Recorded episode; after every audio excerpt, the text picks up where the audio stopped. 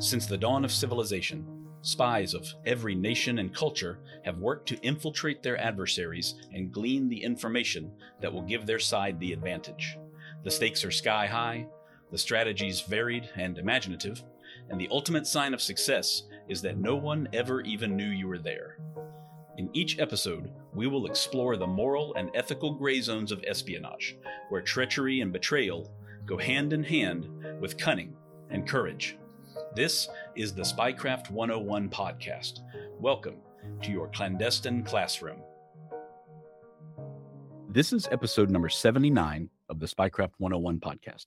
Joining me today is retired Special Agent John Whiteside III. John joined the Federal Bureau of Investigation in 1971 after graduating from Temple University. He spent much of his career in counterintelligence investigations during the Cold War before retiring in 2001.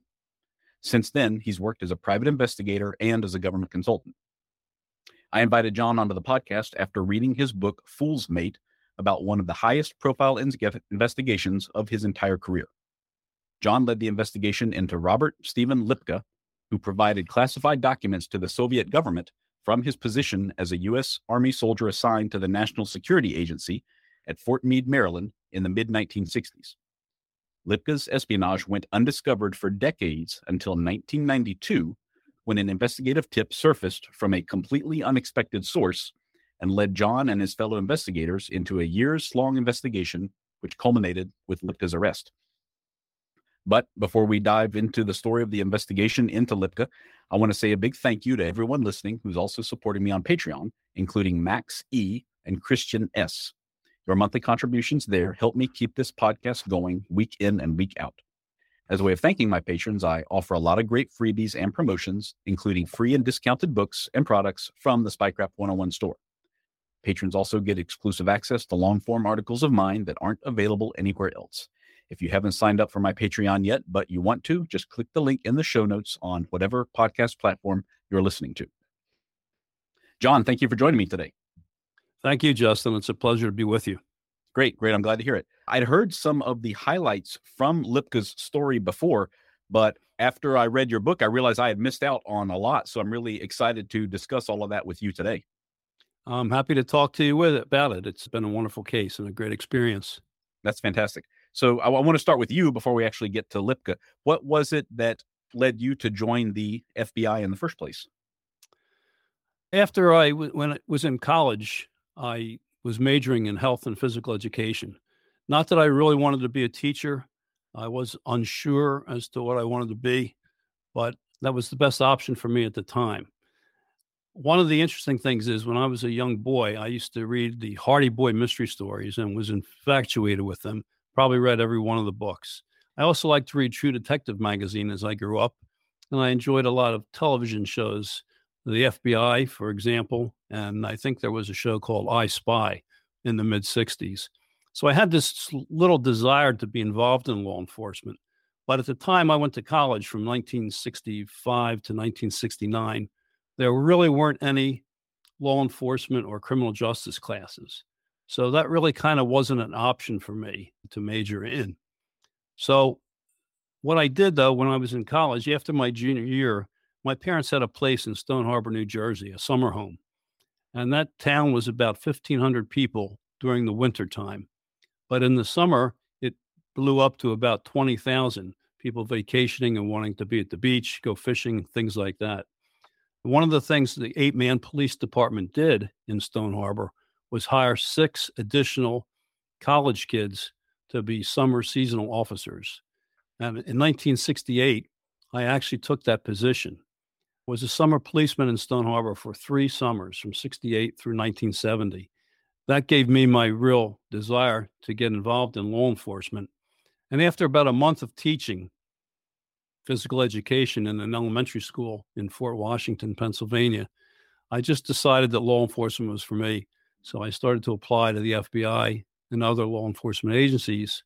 And fortunately enough, in 1970, October of 1970, just in starting my second year of teaching, the FBI offered me a position.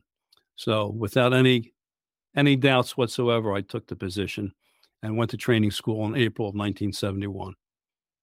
Oh, wow. And the rest is history, so to speak. And the rest is history. Yes, exactly. So, what kind of cases did you work on before the Lipka investigation began? Anything other, you know, any other big formative cases or really interesting ones for you?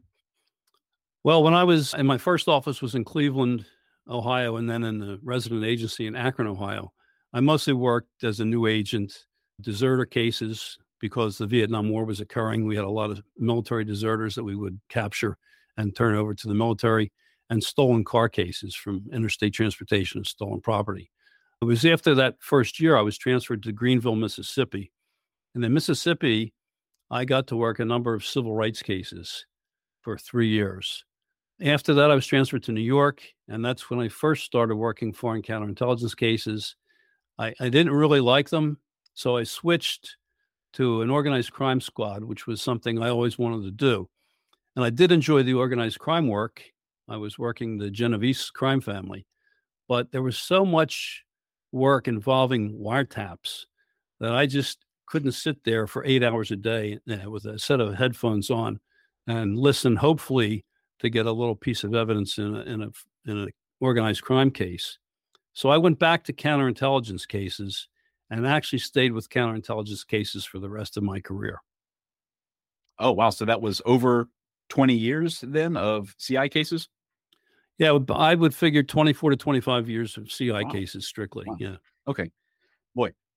So after that, is that just a an election that you can make, or uh, or did they just decide that that's what you're really good at, so you stay in that particular path? It's pretty much an election. It wasn't an election when I transferred to New York. All all people coming to New York, regardless of your experience, were assigned to either counterintelligence work, either Soviet or the rest of the world, and you had to kind of pay your dues and to get your way off those squads. But for me, I think in the long run, it was the best thing that ever happened because eventually fell in love with the work and it became a true passion for me. Hmm. Yeah, I can imagine it, it seems like something that was tremendously interesting, especially during the years that you were working it from what, like 70, 75 through 2000 or so. I mean, so much was going on during those years, especially in the mid 80s, I think. Yeah, that was the period we used to call the, the year of the spies was 19, I think, 85. And there were so, because there were so many premier espionage arrests. Was John Walker, I think there was Clyde Lee Conrad. There was Pelton. There was Pollard. A number of real high-profile spies, and it was really a great time to work before before the Soviet Union collapsed in 1991. However, we knew in the FBI that that wouldn't diminish the efforts of the Russian intelligence services. Congress was fooled a bit, but we never were because nothing ever slowed down. Hmm. Yeah, that makes sense from 91, 95 and on. Yeah, I can see that. That's actually something that's come up briefly in the past was that most mm. people thought that it was the end of history. I think that they were calling it around that time. And in the practical sense, it was not at all. It was still business as usual for so many people on both sides. Yeah, I would like to give you a comparison. I think uh, if I don't, if I recall this correctly, in 1985, something like 22% of the FBI worked some kind of foreign counterintelligence and espionage cases, 22%. After the Soviet Union collapsed, only 11% of the FBI was targeted against both counterintelligence cases and terrorism cases. Resources were placed other, other places in the FBI.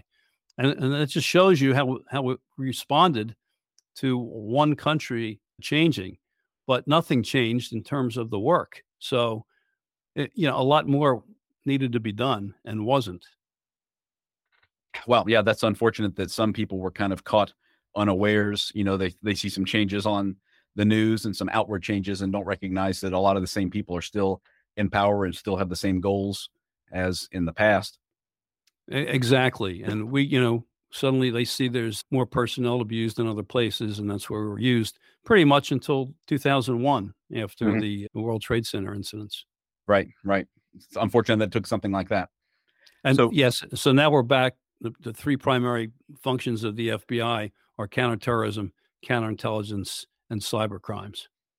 Oh wow, okay, that's a that's a huge pivot from years past then. Exactly, the pendulum swings back and mm-hmm. forth. Certainly. So, as we mentioned in the introduction, this Lipka, he he essentially got away with his espionage activities for many, many, many years, long after he had stopped. So, what was it that brought him back into focus and made him a target of an FBI investigation so many years after he had stopped? There was a fellow by the name of Vasily Mitrokhin, who was a retired KGB officer, who during his career as a KGB archivist grew disenchanted with the Soviet system. He had the opportunity to read a lot of files and realized that Joseph Stalin, his great leader, was truly a vile and evil man. And Mitrokhin wasn't real happy with the promotion or demotion that he had received from the KGB. So at some point, he decided he would start making notes of a lot of the KGB files as he would prepare them for transfer to a new FBI, a KGB building.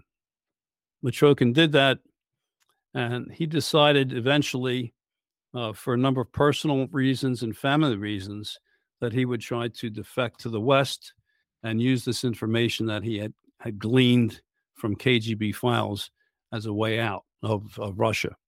So he actually did go to Riga, Latvia by train. He went to the embassy the American embassy on several occasions trying to pass off his information, and all the times he went there, he was refused. They they didn't see his information as valuable for some reason. So he eventually tried the British embassy, and some security officer at the British embassy obviously realized the information that he had was extremely valuable, and the Brits took care of him, got he and his family out of the country to repatriate him, and then subsequently went back and got all of his files and folders that he had been amassing. So it was from that information that Mitrokhin provided that we got the first information that Robert Lipka was indeed involved in espionage. Okay, so in the Mitrokhin archives, I can only imagine what it was like for the first people to kind of get hold of those and actually start reading through and just have everything wide open, you know, all these questions that they'd had for years. But was he in there by name? Did it say Robert Lipka anywhere, or was it just clues as to the age or the position or something like that of the person on the inside? Well, it was interesting that the information Mitrokhin saw was really not the file on Robert Lipka. All he saw was an abstract that was written to be sent to the Soviet KGB illegals unit describing who Lipka was and what he was all about. So the information that he provided was two paragraphs long, fully identified Lipka, identified him by full name, Robert Stephen Lipka, by his age or possibly date of birth, said that he was assigned to the U.S. Army and based at the National Security Agency. He went on to say that from the period of September 1965 until August of 1967, Lipka passed over 200 top secret documents using a series of clandestine dead drops, a period of 50 drops over that time period. He was paid $27,000 for his efforts. He subsequently left uh, NSA and the Army and returned to Millersville, Pennsylvania, where he was planning to attain, attend college. The information also said that his wife, Patricia, was a nursing student or a nurse.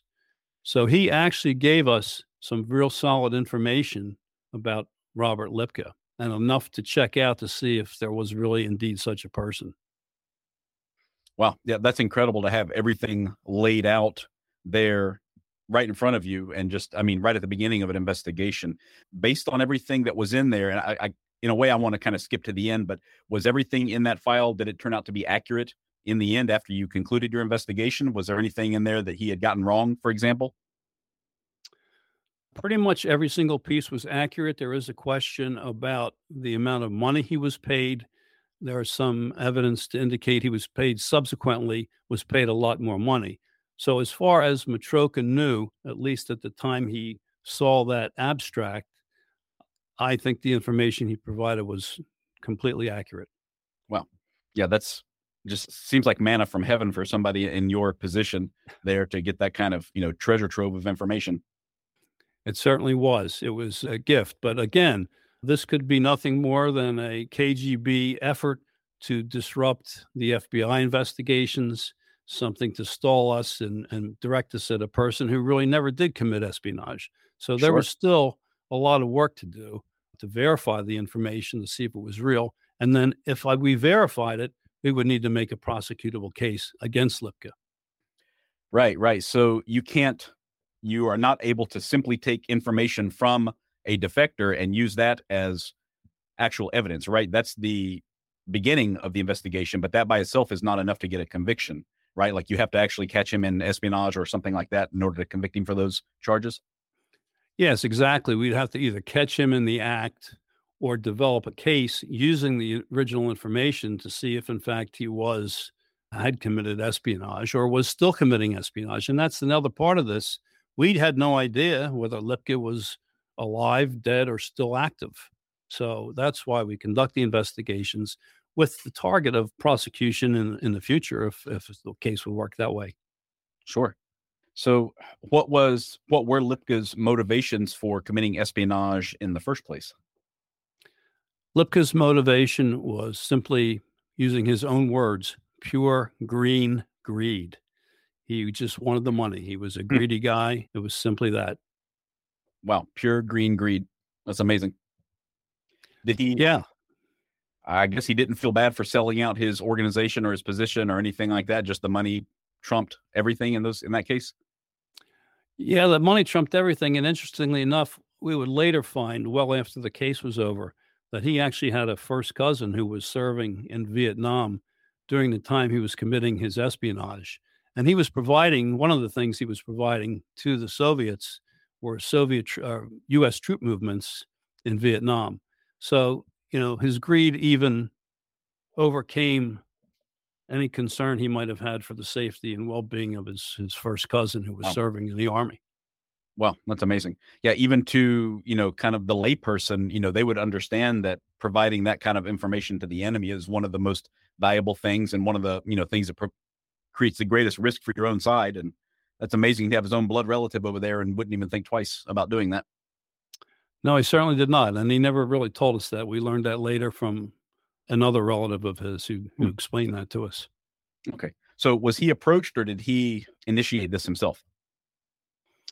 Lipka initiated this himself by walking into the Soviet embassy in Washington, D.C. Uh, one day. He had some classified documents with him.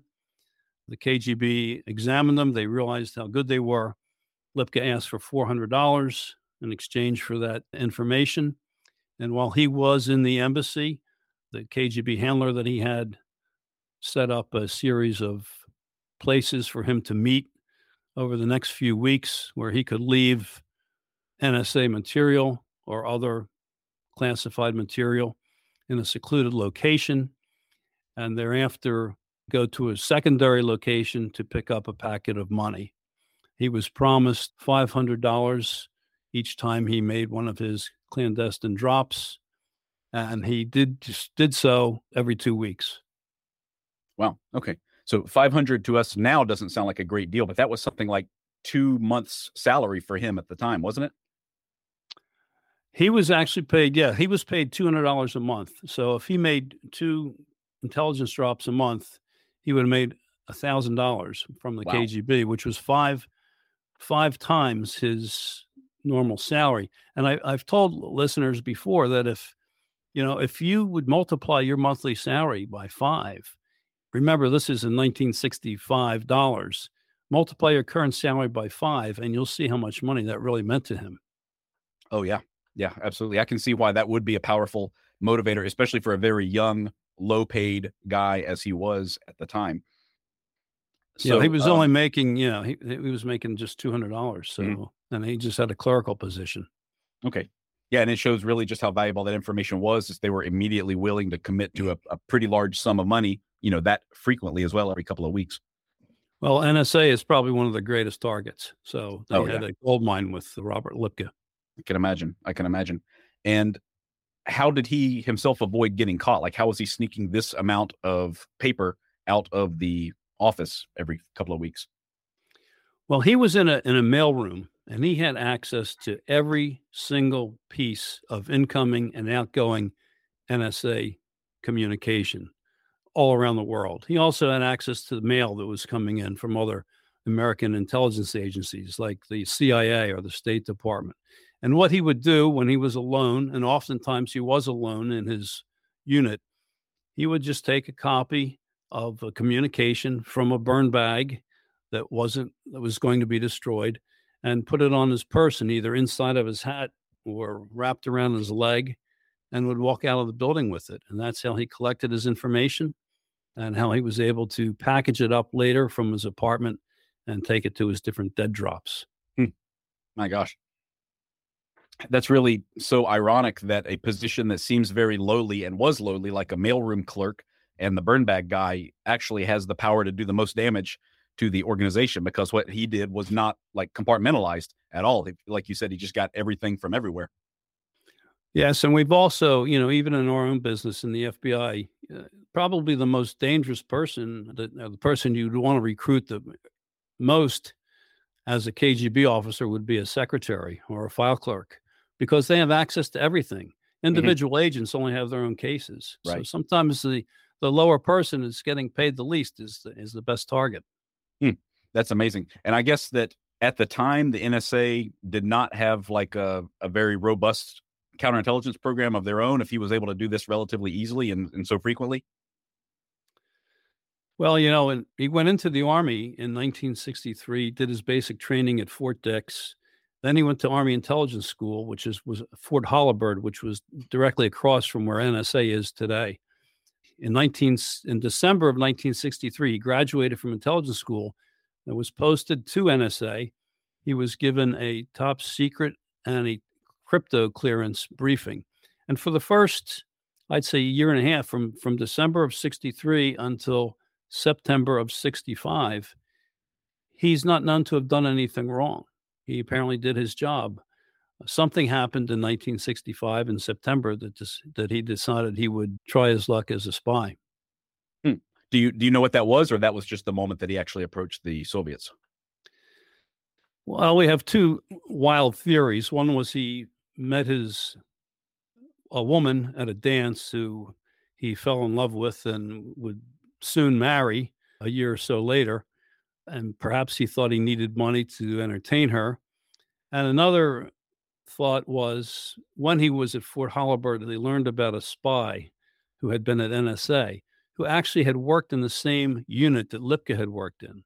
And this individual was caught. He was very flamboyant. He bought cars, he had a boat, and he built a big fence around his house. He spent money like he shouldn't have. And he was identified, and actually, he took his own life rather than face prison. And I think Lipka, because of his egomania, thought he could maybe be a better spy than than this fella.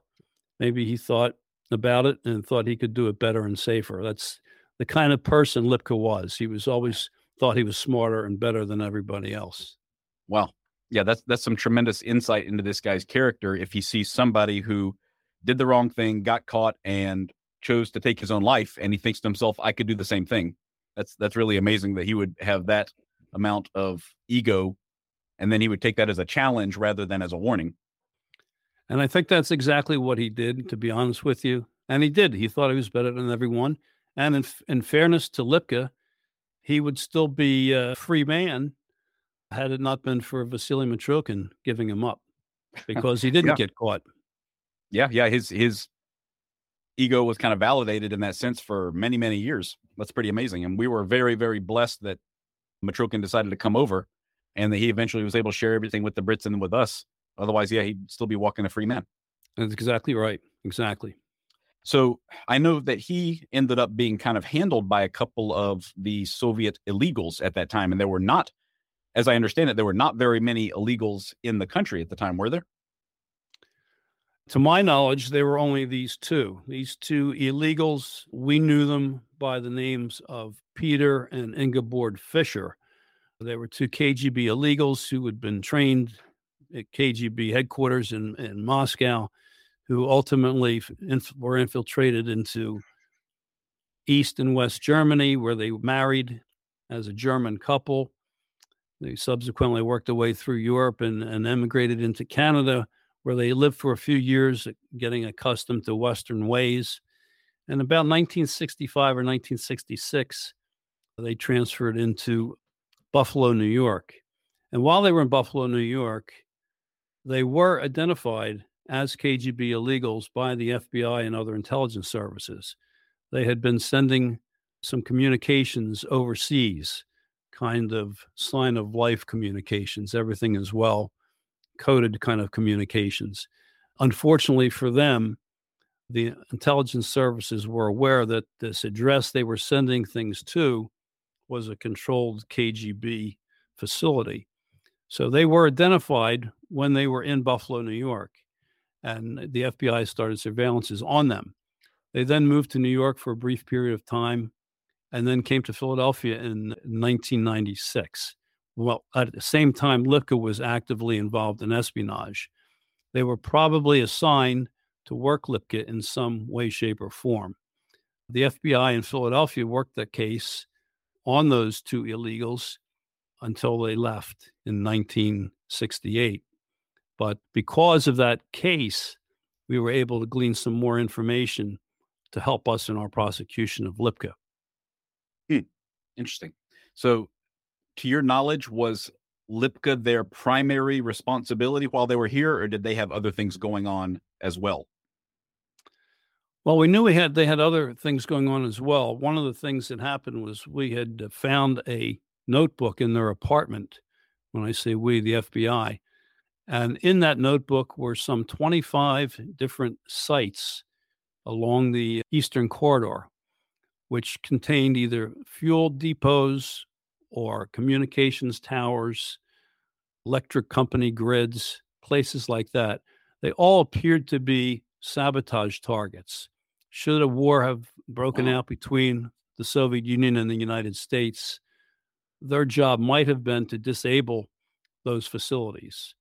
In fact, we learned from the CIA that had they destroyed some of those communication sites, we would have lost all communications along the East Coast at the time of war. So they were busy doing that. I think their Lipka assignment came much later after Lipka had left the service in 1967. Ah, okay, I see. Well, that's incredible to think that they were infiltrating and taking on those kinds of like direct action kind of missions here in the US. That was a very different time period than what we have now. But my gosh. Well, it was different, and there's, you know, they still use illegals. Most recently, I can only back in 2010, which seems recently to me, but uh, I think you'll recall there were 10 KGB or Soviet illegals, Russian illegals, who were arrested in the Boston and New York area. So they still do the same thing. And I don't know if all of your listeners are aware of illegals, KGB illegals, but there was a wonderful television show called The Americans, which was on FX network.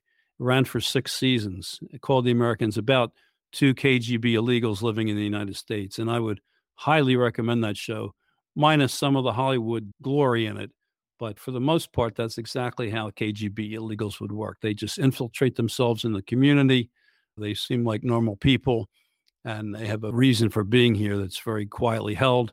And they don't do a whole lot, but what they do it can be very devastating.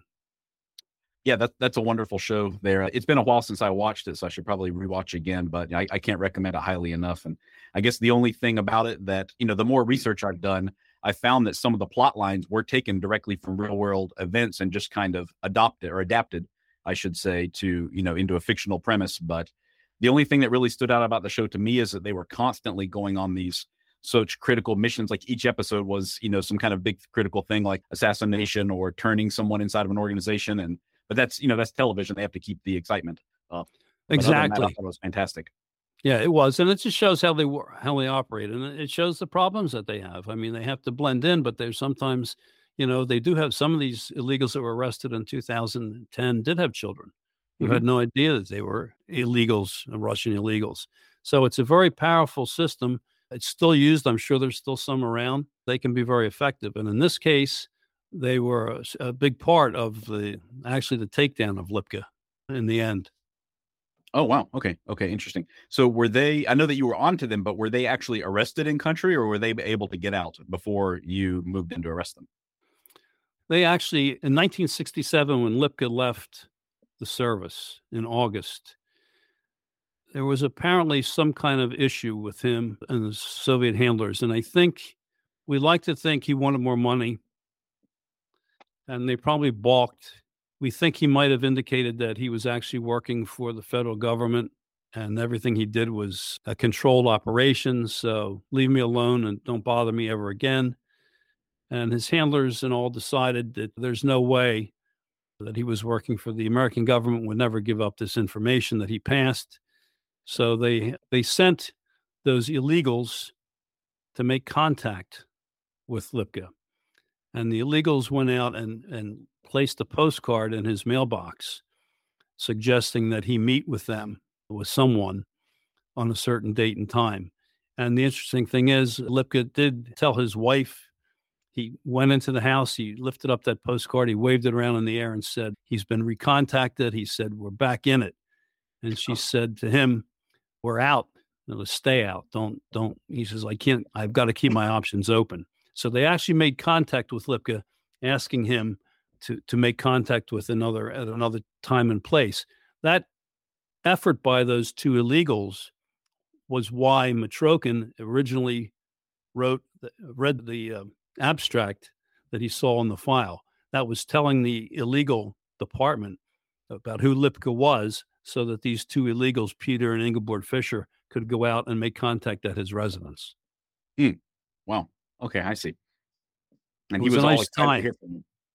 Yes, it was a nice tie-in to the illegals being in the area of Philadelphia that they were in.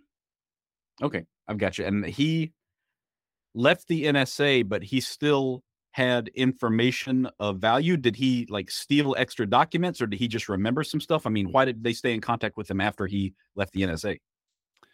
Well, we didn't know at the time, but he did have he did take information with him.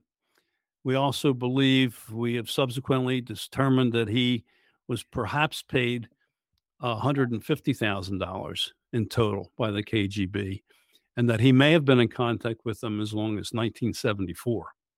Wow. Uh, so some of his damage can, may have continued. He was, we believe, paid by them for some time. Probably they were hoping that he would finish his college degree and then come back to NSA because he was such a success, successful spy.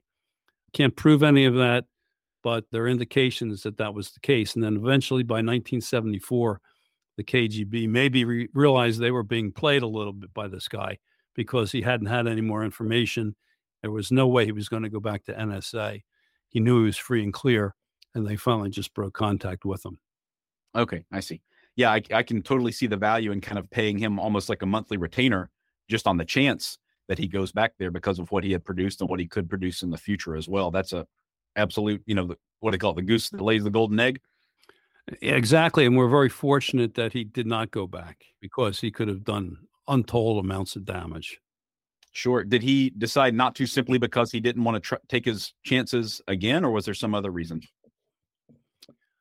I think he thought he had not only had he done what he did and been paid what he was paid, he had conned them for a few more years. And I think he, he knew the jig was up and he wasn't willing to put up with it any further. Okay, I see. That was uh, just about the only really smart move he made after all that, I guess. But yeah, if if he really was paid one hundred and fifty thousand, I mean, my gosh, that's a, a lot of money even now. Exactly, so tremendous for such a young what E three or E four or whatever he was at the time. That's really amazing. I want to tell you all about my new favorite fragrance for daily wear. It's called Novichok by Clandestine Laboratories. Novichok is distinctive and combines notes of cocoa powder, chocolate almond torte, rose, jasmine, cinnamon, tonka bean, Peru balsam, and musk tonkin. Unlike some of the other colognes I've worn in the past, I found that Novichok stays with me all day, which was a pleasant surprise. If the name sounds familiar to you, then you might already know why I was so happy to find this company and support them. The name itself comes from the very well known Russian nerve agent Novichok, which has been used in recent years in several assassination attempts, which I've covered here on the podcast in previous episodes. The name is spelled differently, but rest assured, Once you put this on, you'll still make a killer impression wherever you go. Novichok is made in small batches by clandestine laboratories and, like their entire lineup, is available only via direct order. If you're not sure which of their fragrances is right for you, you can also check out the Discovery Stash. Six different mini bottles at one great price, which is perfect for finding your signature scent. So make sure to check them out either via a link in the show notes of this episode or at their website, clandestinelaboratories.com, or on Instagram at clandestine laboratories. Yes, it's true. It, it is, and it's a good thing he. That was again probably the only good decision he made. Right, right. So once you actually were handed this investigation, where do you go from there? Since you have so much, you know, detailed information that you know may or not may not be true. Like, how do you start the investigation at that point after so many years? Well, the first thing I did was I just took one day and went out to Lancaster, where or Millersville, where Mitrokhin said he was going to go, to try to find him I went through the library, I went through some city directories, and right away there he was. He sh- he showed up in 1967 when Mitrokhin said he would. Uh, he was listed in the city directory as U.S. Army, and every year thereafter, up until the 1980s, Lipka was still in Lancaster. It showed he was married to uh, his wife Patricia. It showed that she was working at St. Joseph's Hospital in Lancaster. Again, confirming so much that Mitrokhin gave us. Then in 1974, 1975, suddenly she disappeared from the city directory. And about 1980, 1981, another woman appeared as a as a spouse. So I realized there was a either his first wife Patricia had died or there was some kind of a divorce. I went to the courthouse and was very fortunate to find that there was a divorce filing and even more fortunate to learn that it was an angry divorce that she left him because of physical, emotional, and sexual abuse. So it was always nice in the back of my mind to know I've got an ex wife here who probably knew what he was involved in at NSA or possibly knew and was mistreated very badly. Also realized that they had a child. That's part of what the divorce was about. So, with that information, the next day we went down to NSA and I delivered the bad news to the director of counterintelligence that they had had a spy in their midst. We thought they pulled the file on Lipka, and right away we realized the extent of access he had. He had access to every single document coming in and out of NSA. He worked in a in a mailroom essentially, a teletype room, and everything Mitrokhin told us about him there was true. He did have a security clearance, a top secret security clearance. He had access to communications information, codes and ciphers. He had access to everything. So the panic set in then. So what we did was do some more background investigation on Lipka. We did some surveillance to find out what he's doing. We still don't know if he's in contact still with the KGB, but so far, this is the man Mitrokhin told us about, and so far all the information is true. The question still is did he actually pass any information to the Russians? So that was the next big step. Hmm. Okay. And what were you able to do to verify that? Once we knew what we knew about Lipka, we decided we would try a uh, probably seven months after we got the case, we would try a false flag approach to him. The purpose of a false flag is just taking an undercover FBI agent. In this case, we had Dmitry Droujinsky, pose as a GRU officer, which is the military side of the uh, Soviet Union's intelligence service. And the reason we, we picked the GRU was because if we made any mistakes in dealing with Lipka, if, because we didn't know much about him in terms of what he had done, if we made mistakes, we could fall back on the fact that, well, we're just the GRU and we're taking over your file and we're just trying to get some information uh, because you were such a valuable source. And that was the theory at the time. We wanted to say because the Soviet Union had collapsed in 1991, we just and the KGB was renamed the SVR. We decided we would have the GRU taking over his case and wanting to make contact with him to find out what he did, see if he was willing to go back, see if he still had classified access. That was the, the thought. So we used Dmitry for that, Dmitry Droujinsky, because he had done these in the past. He had done these for the FBI on a number of occasions. He, he was actually a Russian speaker, but he spoke five different languages, including Arabic and Hebrew. He was comfortable in doing this. So, again, the purpose of this, if Lipka didn't spy, that was uh, just as important as to find out if he did. We clear him. So, we were going to do this false flag, which meant make contact with Robert Lipka and see what he would be willing to tell us. And on May 12th and 13th, we did just that. Hmm. Okay. And did that go as expected once Droujinsky actually approached him? Well, actually, I should say, how did he approach him? Was it in person or another postcard in the mailbox like the the Fischers did so many years before? This was done by phone call. It's always difficult to try to figure out how to do it. Once his wife and children were out of the house, Droujinsky made a phone call to the house, inviting him to this hotel that we were staging this event at, asking him to come, telling him that, that letting Lipka know uh, very subtly that we knew what you'd done and we're here to get some more information and we'd love to see you. Please come to the hotel if you can. And Lipka was initially stunned. You could there was just silence on the phone, and uh, eventually he said, as Dimitri said, you know, I, I I'm from my embassy, and he says, you don't have to say any more. And suddenly his his voice changed, and he was all in. I'll be there in 15 minutes. He told Dimitri he was driving a certain kind of a car, and he would meet him at the front door. He was all excited. And sure enough, 15 minutes later, Lipka showed up at the hotel and asked the undercover agent to get into the car with him, and their conversation began. They had only talked for, I would say, six or seven minutes, just some small talk, a little bit of introduction.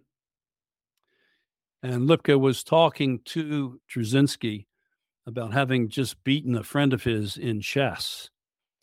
And Droujinsky looked honestly at Lipka and said, Oh, do you play chess?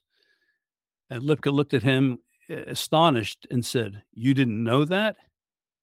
And Droujinsky had to look at him and say, "Well, you know, uh, we are we are just taking over. I don't have your file. I don't know much about you." Lipka says, "Before I say any more, right here on this magazine, I want you to fill this in." There's, and he puts an R, the letter R, and two dash lines on a magazine and says, "Fill that in. You know what it is." And what Lipka wanted was Dmitry Droujinsky to provide him with his a code word that was given to him by his last KGB handler, who told him that if you're ever contacted by anybody you don't know, if he's a KGB officer, he'll know this code word. That was Lipka's lifeline. And Dmitry didn't know what that R and two dash lines meant. Oh my gosh. It was, uh, you know, now we don't know any of this is going on except for Droujinsky himself. So eventually, and we have this all on tape, but eventually Droujinsky says, Well, I, I, I don't know it. I'm I'm GRU. Lipka says, Well, you're saying GRU. I don't know what anything, but he said, This is for my safety. It always was. And, you know, they talked about it, and Dimitri said, Yes, I know it's for your safety, and it's what I'm here for your safety. And he was trying to stall the best he could. Lipka finally said, without even getting the code word, he gave up his his motivation. He said it was pure green greed. Mm. I everything I did was was for money, and and Dmitry said to him, "Well, this will be for money too." And then he never did write it down. Lipka said, "If you can't fill this out, the next time we will, I won't talk to you again." That happens. They still continue to talk for an hour. And during that hour, Lipka also tells him that his wife knew what he was doing, which was a, an incredible gift to us. I knew, I suspected that his wife would have probably been in on it. Two young lovers falling in love, getting married while he was at NSA, and he's filling a drop every two weeks. How could she not know? We didn't know that for sure. But then he admits that his wife knew about it.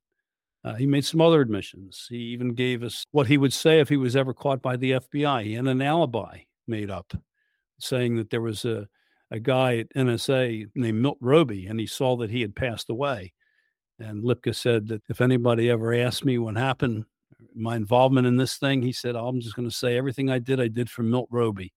And when you're dead as a stone, no one will know the difference. Hmm. So he had this alibi in his head, which he told to, to the undercover guy. So it was the first meeting. It was a beautiful meeting. But when the meeting ended, they had made arrangements to, to, to meet the next day to have a follow up conversation. So we were encouraged by that, but we knew that if we didn't come up with a code word, perhaps the case would end right right there. It's wow. that important. Now, wow, Lipka, a, go ahead. That's a fast ticking deadline. I was going to say you've got one night basically to come up with the information he requires and that was a, a, real panic. We had to make tape, copies of the tape from the conversation. We had to listen to it. We listened to it over and over again.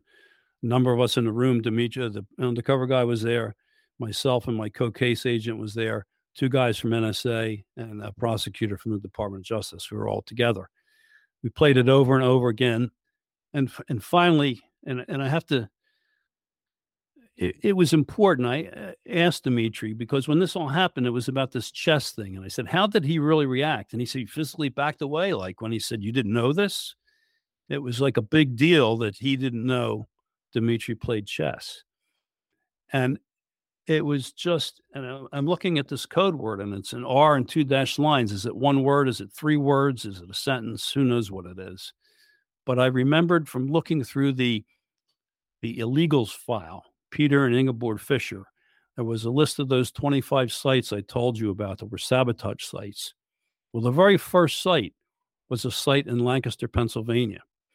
And on that written piece of paper, there was a word spelled R O E C K. And nobody knew what it meant. The agents back in the 60s that worked the case didn't pay any attention to it. I saw it a number of times. It puzzled me. I thought it was a jumble or something, but it never made any sense. It wasn't a Russian word. It wasn't a German word. It was just a misspelled word. And that word had bothered me for probably uh, the, the whole time I knew about the illegal case because everything else made sense. And it suddenly dawned on me that I'm a chess player as well as Dimitri is, that the code word could be rook, that that was the illegals pronunciation of Lipka's code word, which was given to them when they went over to, to Russia to pick up the assignment to go make contact with Lipka in Lancaster, Pennsylvania, and leave that postcard. They were given his code word. Whether the code word was on the postcard or not, we don't know. We never saw the postcard. But I said, unless anybody's got a better chance or a better idea, I think Rook is the code word, and here's why. And I explained that about the illegals having this word that never has made any sense. But we do know that they were sent to Lancaster we do know that they were in Russia to get this abstract that Mitrokhin had seen. And it just, we hoped it fit. If it didn't work, we'll see. I mean, Lipka did talk for an hour without having this code word before. So he might continue to talk and, and then implicate himself in more espionage. So that's how it went. Didn't sleep much that night. The next morning, Lipka showed up as scheduled at uh, nine or 10 o'clock. Dimitri went out and met him in his van. Two things happened. As soon as he sat down, Lipka handed him a piece of paper and he said, Circle the name on there. Droujinsky said there were three Russian names on a piece of paper. And Lipka wanted him to circle one. He says, You know who it is, one that means something to you. Droujinsky had no idea which of these three names meant anything. They were just Russian names that meant absolutely nothing to Droujinsky he said to Lipka, well, they mean something, but you know, in what connection? Lipka said, you don't uh, know the one of the names on there. And and uh, Dmitry Droujinsky decided that this was time to try the code word. And he says, "Does rook mean anything to you?" And with that, Lipka said yes. You know, he brought his hand up to his chest. He he gave out a deep sigh. They both laughed. They shook hands, and obviously, rook was the proper code word. Lipka felt comfortable enough that he went up to the hotel room with Droujinsky. They sat for another hour, hour and a half, and discussed some more of the case and some of the things that he did. He talked about some of the locations of his drop sites in Maryland and DC. He exchanged new code words with Droujinsky and mailing addresses and post office boxes didn't give us a lot, but he did say that his wife went with him on some of his meets or some of his drops and gave us some more good information, but he never completely confessed to anything. Hmm. You know, John, I'm really trying to wrap my head around that that first meeting of his. He had such an unusual mix of caution and just risk taking really because he was very smart obviously to you know want to hear the, the code name that he was given but then he continued to talk for an hour and he made some statements that he should have known would kind of implicate him you know if that was what was actually happening here which which it was so why do you think that he continued to speak even when he had some doubts about dimitri's actual you know origin or or being with the gru in the first place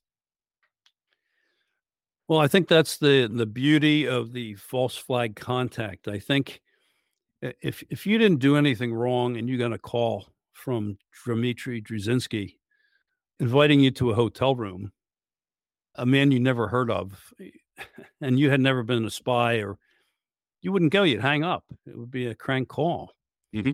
But if you are a spy, suddenly here's a guy 20 years later in your life, you thought you were free and clear Suddenly, you get this call from the blue from somebody from the Russian embassy who seems to know that you were active with the Russians years ago and who wants to see you again with some new information. You almost have to trust him. You almost have to go out and see who this guy is. So he may have, he had to go. I mean, we were 100, almost 100% sure that he would show up if he didn't show up, we had some other contingency plans. But I mean, he he came right over, and I think he had to sit and talk with Dimitri. A lot of what he said, he he diverted. I mean, if Dimitri would ask a, a sensitive question, he would either not answer it or just bring up a different topic. He talked a lot about horse racing. He talked a lot about Ollie North and a lot of obscure things. He said he could exchange money for gold. He made a lot of silly comments, but nothing really important. But I think he was as much trying to feel out Droujinsky as, as, as was trying to get information from him. And I think, you know, he got some pointed questions and it, it looked bad if he didn't answer them. So he kind of, I, I think he, he, he bought off on it. Uh, Lipka would later say that the whole false flag effort against him was very elementary, and any high any elementary school kid could have figured this out. Well, guess what? He didn't figure it out because he really implicated himself uh, as to being involved in espionage with the with the KGB. Oh wow, yeah, that's yeah. What a strange guy to be so smart in so many ways and so blind in others. But I guess it worked out for the investigation in the end. John, since you mentioned that you had other strategies or avenues you could have taken for the investigation if he had just flat out denied meeting Dimitri in the first place, hung up or whatever have you. Do you think you would have been able to put the case together based on the other evidence available, like the testimony of the ex-wife or anything like that, or would it kind of been dead in the water at that point without Lipka, you know, implicating himself? Well, if we had interviewed the what we would have done if if we weren't able to make contact with him, and and there was still hope that we could do it that way, we might have gone to a racetrack and met him there, just out in the cold, or something, or knocked knocked on his door. Even there were some of the operational considerations. But I mean, if we didn't do Lipka first, and and we thought about this, let's do the ex-wife first. Had we talked to her first, we may have found out what his code word was because she actually knew it. Now, I'm not sure that I would thought, thought to ask her that, not knowing that there was one or not thinking about it. Of course, that was high, high in our minds when we did talk to her, and she did admit it. She actually told us that he leaned over at a James Bond movie during a chess scene and whispered to her that his code word was Rook. and I went out and rented all the James Bond movies and went through them. Fortunately, the second one I looked at was from Russia with Love. And right at the very beginning of the movie, there's a big chess scene. And that's when Lipka actually leaned over to his wife and told her his code word. But I mean, she could have given us some really positive information that we could have used against him. Maybe we could have tried it again in a different way, knowing the code word, because the, the, there was a big problem that we we made in that case, and it was really nobody's fault. One Lipka always had his doubts about Droujinsky. And one of the reasons was he didn't realize the name Pavel Grachev that was written on that piece of paper that he handed to Dmitri. Pavel Grachev was the Soviet defense minister at the present time. And Pavel Grachev, if Dmitry Droujinsky was truly a GRU officer, he would know that Pavel Grachev was his boss. It would be like me saying, I'm an FBI agent and I don't know who J. Edgar Hoover is. Mm. It was that bad. Okay. And so keep in mind, uh, Lipka was getting mixed messages from us too. So he was almost as confused as we were. this guy knows my code word, but he doesn't know his own boss. That kind of a thing. Sure. And I think in the end, didn't work. You know, that's why we we didn't make this thing last forever because we were getting less information and Lipka was getting more emboldened with goofy stories and things that had no no pertinence to the case. But we could have gone to the ex-wife. We could have interviewed some colleagues at NSA. We could have interviewed other people. In the end, I think we did it the right way and it worked out. Okay. Fantastic. Yeah, I mean, it, it obviously did in the end because you got a, a, very solid conviction, as we all know. I'm curious, how did Mitrokhin himself, he kind of factored into the investigation, the person, not just the information that he provided, right? Right. Well, the prosecutors wanted to use Mitrokhin as, as the, the source of the information that gave us the case in the first place. We went over and talked to him one, on one occasion. I mean, he had to deal with the translator, so the interviews are very tedious. You know, he's no better than Robert Lipka in terms of the fact that he was committing espionage against his country. But sometimes you have to like the guy that's helping you more than the guy that hurt you. So he was easy to deal with for me. He was like a, a grandfather type I liked him as a person.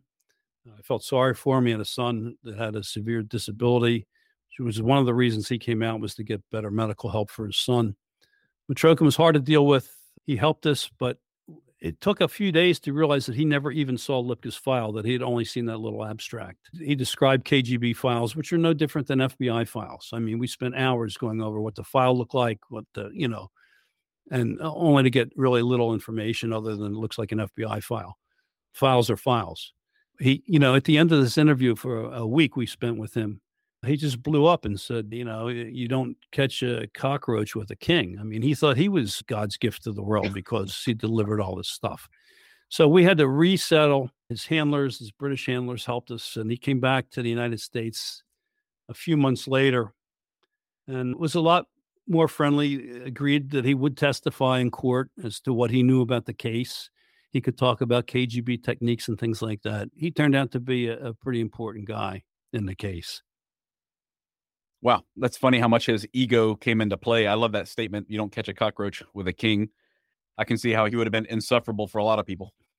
And he was. And, you know, unfortunately, he didn't realize you have to have a king because these cases are tough. And uh, mm-hmm you know, we would have the problem with him again in the Trofimov case. He would refuse to testify in court, and uh, wow. that was a big problem. But by that time, he had lost his wife, and I think he was ill. He he didn't live too much longer after that, mm. but he he wouldn't cooperate. So I was fortunate that we got him to cooperate. I took him up to my office one time, and we just had a private moment. He saw my kids' pictures on my desk, and he looked out the window and said, "This office looks like I had some pine trees out in the window."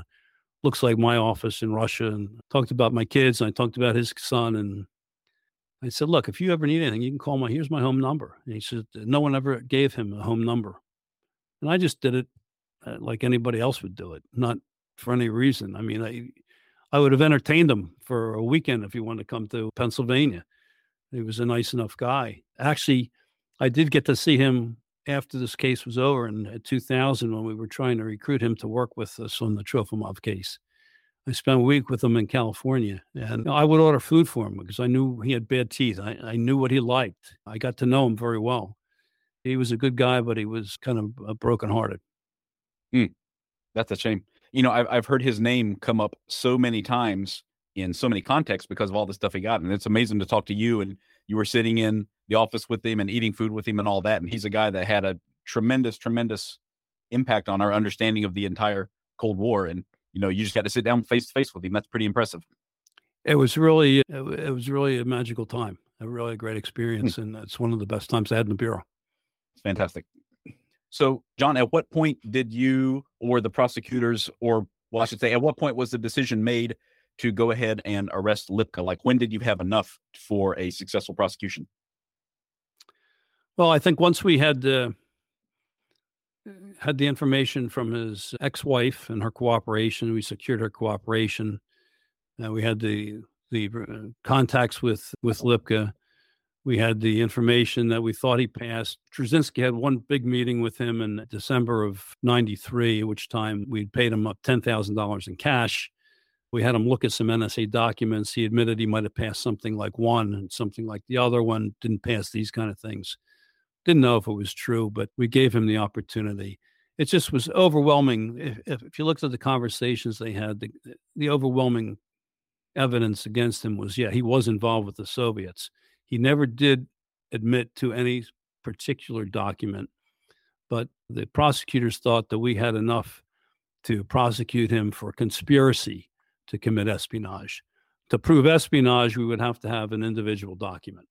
If we had 20 documents, we could have had 20 counts of espionage, but we had no documents that we could prove, none that he admitted to, other than something like that. So they decided to go with a with a conspiracy charge using the illegals, using his KGB handler. There was an interesting part. The illegals did go to New York one time and Phil had dropped themselves. And their handler, their KGB handler, uh, Artem Shokin, actually came to the drop site after they left and picked up the information that they put down. So there's a connection, an intelligence drop between two KGB illegals the KGB handler, the fact that the KGB illegals then go to Lipka's house and leave a postcard and come back. So there's the conspiracy right in and of itself. And the fact that he did admit to, you know, um, selling, passing stuff, information from NSA to Dimitri. He had his alibi made up. He did it because it was just for money, strictly for money, as he would say. You had a conspiracy case. So they decided that in 1996 that we would arrest him after we interviewed him. We were going to give him a, a, an interview first, see if he would confess to anything or even further implicate himself. So we did that in February of January, February of 96, just before he was arrested. My co case agent and myself went and interviewed Lipka at his house for about four hours it was kind of a disaster. A lot of things happen. It's bad to interview a person in their own home. They're comfortable. The doorbell rings. Water delivery came to them. The, uh, the phone rings. Every time that happens, you lose some tempo in your interview. We had Lipka actually say to us that he put some things out for a guy named Milt Roby. And that was the closest we came to having him confess. I mean, he's giving us the alibi that he was going to use. He said he put things out for Milt Roby. And with that, the phone rings, and it's an attorney that he had that he used when he bought his house, a real estate attorney. And he makes the comment to this attorney that I've got two FBI agents here. And they're accusing me of being a spy. What should I do? Well, even a, you know, a kid in high school that wants to be an attorney would tell him to shut up, which is exactly what the attorney did. So he he pulled the attorney privilege on us. We had to leave. Again, had we been in a hotel room, maybe it would have worked. But you know, we we knew he was leery of meeting in a hotel room. He only met with Dimitri once in a hotel room. We tried out several other times, and he would never go in. So it was the only option we really had. But anyway, after you know, he made some you know some more imp, you know statements so we arrested. Uh, we got auth- authorization to arrest him the next day. Went out and arrested him, and I don't, I don't know if he was surprised or not, but I think he knew it was coming by that point. yeah. Did he? Was he shocked when you showed up at the door? I mean, or did he cover it well? I mean, this was years and years after he thought that everything had had slipped the radar. I mean, or did he not quite believe Dimitri right from the start? Well, I think he bought off on Dimitri. I think he was questionable about Dimitri. But the day before we interviewed him, we actually had a little operation where we we got his ex-wife to give him a phone call, who he hadn't spoken to in 20 years. And she told him that she had received a telephone call from the FBI and that they wanted to come talk to her, and she didn't know what to do. And she actually she was scared to death to make the phone call just out of pure nerves, which came across very well. Like she was just scared that she actually really got the phone call. And he he mm-hmm. started to panic and he says, Can we meet somewhere? And we wanted him to do that. We wanted him to meet with his ex-wife, talk about espionage, further, you know, it, incriminate himself into his spying activities. One last piece of the pie before we interviewed him. Mm-hmm. So he did go down. He met her in in Maryland at a, at a shopping mall in the eatery section. They did talk for an hour. She said a couple times, Bob, it was espionage. And he just would go, Shh, he shushed her. Hmm. you don't know that. He told her his Milt Roby defense that he would use if he was ever caught. He, he really didn't say, again, he kind of implicates himself, but he never really did. He was still careful. So when he came back home, when we talked to him, I don't think he was terribly surprised because he knew the FBI was going to talk to her. So I think he handled it fairly well. But in, in the interview, he was he was uh, the sweat was coming down the side of his face, and he was several times he stood up and he pulled his shirt off and showed us some scars on his back and neck from some surgery that he had. I mean, it was just the tension was just killing him. Oh so wow! It, you know, his body language is clear that this guy is guilty as sin, but he just wouldn't give it up. So when we did arrest him the next day, I told him when we left him that, that day of the interview that we would be back soon. It was sooner than he thought, probably, but uh, uh, that was the last conversation I had with him until he would he finally agreed to plead guilty. Then we did have some sit downs to see if you know he could work a plea agreement out. Hmm. Wow, is that what happened in the end? Did he get a plea, or was did he go through with the trial? No, he eventually he got a, a, lawyer and he realized that you know this was there was a, a, subsequent you know life sentence here that he could be facing, and he agreed to an 18 year maximum sentence with a ten thousand dollar fine and ten thousand dollar restitution for the money that we we gave him during the undercover operation. But we told him that we would consider a lesser sentence if he would talk to us about what he passed, tell us the documents he passed, cooperate with us.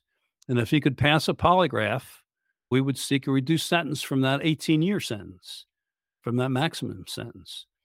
His lawyer was into it. We sat with him. His lawyer pleaded with him to cooperate.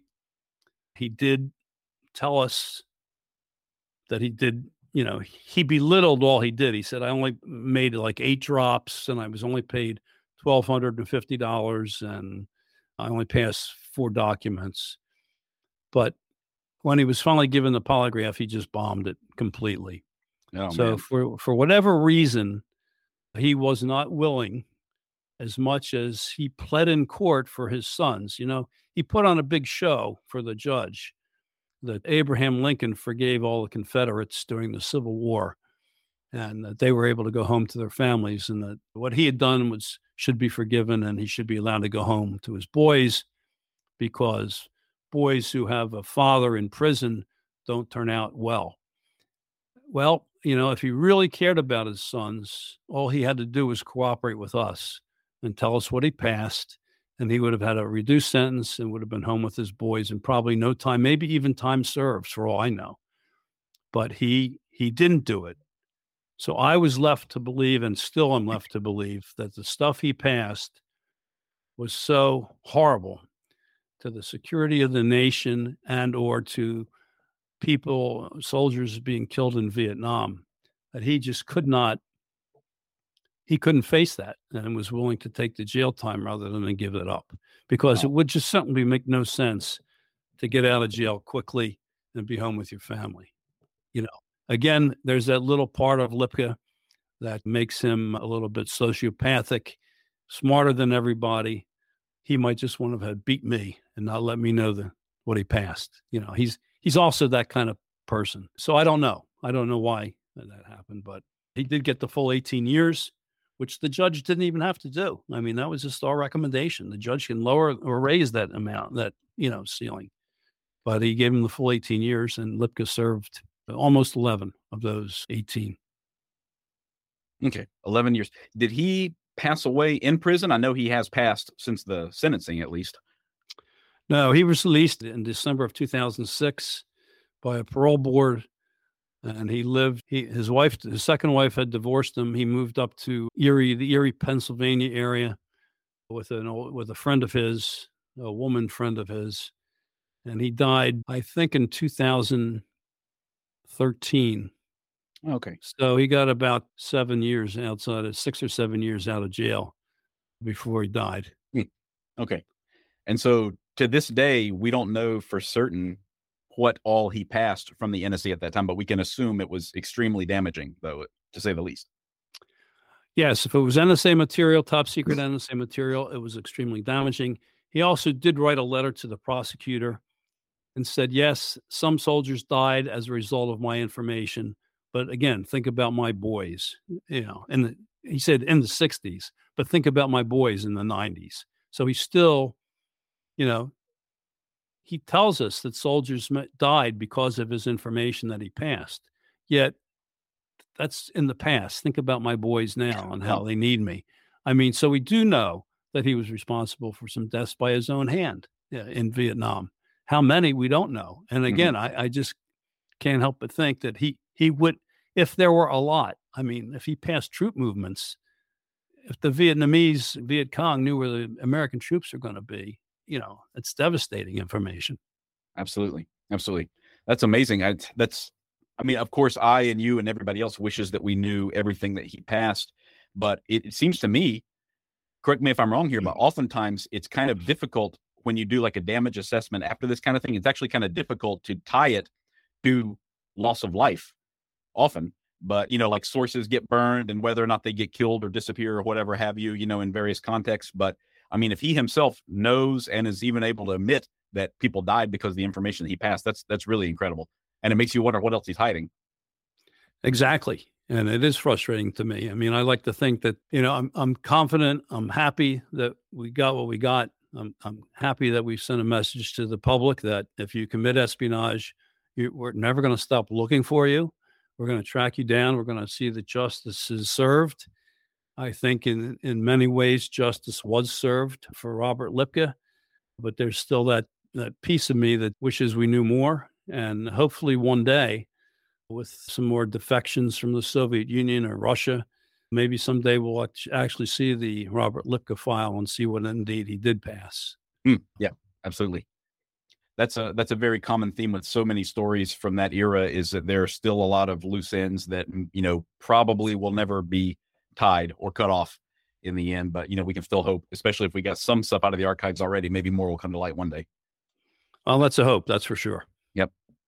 So, yeah, John, this was fascinating, and your book was fascinating as well. I know we haven't had the opportunity to talk about every single detail, of course, but there is a lot more in the book that we didn't cover, especially some of the stuff about Dimitri and the way that he manipulated Lipka and vice versa. Really, but that that was really fascinating, really tense scenes there in the book.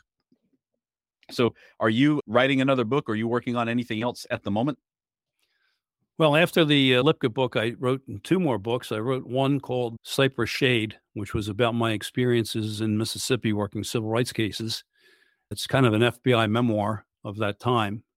And then I just finished a book this past October called Missing in Mattagami, which is a true story, a true cold case about a young lady who disappeared in the wilds of the subarctic Canada in 1977, who still has not been found or heard from.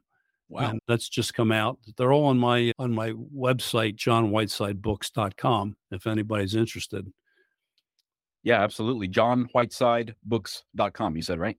That's it. Yeah. Okay, yeah, fantastic. I have not read your other books yet. I, I, was aware that you'd written a couple, but I'll definitely have to check those out because the cold case stuff is absolutely fascinating to me. It's a very sad story about a girl who had a lot going for her. She was a very talented girl, very musically talented, very bright, graduated cum laude from Duke University after two and a half years. Had some kind of, we think, emotional or mental issues, just went up, drove her car to a rural spot in Canada was seen by a fish and game warden, spoke to, and never seen again. Mm. So a lot of things, a lot of a lot of choices to guess on what the evidence is. We're still trying our best to find her. Hmm. Wow. Yeah, I hope that there's some closure on that one day, but the book sounds interesting already for sure. Good. Great. Well, thank you so much, John. I really appreciate your time. This is an amazing story, and it's it's so great that you were able to play such a central role in it, and and you know be there among one of the biggest cases of the Cold War, even though it finally ended years and years later. There's, you know, uh, Justin, there's a, a reason behind the title "Fool's Mate" in that book too. I don't know if you're a chess player, but Fool's Mate is the worst move you can make in chess. It's a two-move checkmate. There was something in that book about Lipka trying to teach me that move. So uh, that's why that cover, that's the name of the book. For that's right. I do remember that now. Yes, yes. I'm not much of a chess player myself, unfortunately, but that was a wonderful tie in, and that really is a perfect title for the book as well. So it's very serendipitous that that happened to you with Lipka. Well, thank you very much, Justin. I really appreciate it. Absolutely. Thank you, John. So, everybody, if you haven't picked it up yet, the book is called Fool's Mate by John Whiteside. I will link it up in the show notes of this episode as well. And it's a great read. It's, you know, I burned through it in probably two days or so myself. And, John, I know it took you a lot longer than two days to write, but that's how quickly I read through it. Well, I appreciate it, Justin. It was something I wanted to leave because even though it made the papers, there were a lot of people to thank. And there still are today. There were uh, many, many FBI people and people from other agencies, the NSA, CIA, the prosecutors. So many people had a hand in the case, all the surveillance people. It's a real effort to work one of these. And it was, I was so happy that it worked out because there's so few of us in the business of espionage in the FBI that get a real chance to work a real case all the way through like this one. So I've truly been blessed. That's wonderful. Yeah, thank you. Yeah, I know it's absolutely a team effort, and it's good that you were able to acknowledge those people and and bring that story to light as well. Well, thank you so much for your time, John. I really appreciate it today. Thank you, Justin. All right. Take care. If you're interested in more of Spycraft 101, look for my pages on Instagram at Spycraft 101 and at cold.war.stamps. You can also find more great articles on my website, spycraft101.com. Thank you all for listening, and I hope you'll stick around because there's lots more to come. Disclaimer this podcast is for entertainment purposes only. The stories and statements expressed herein are experiences and opinions. They may not reflect the views of the host or the production studio. It's okay if you disagree with our content. No piece of media is right for everyone.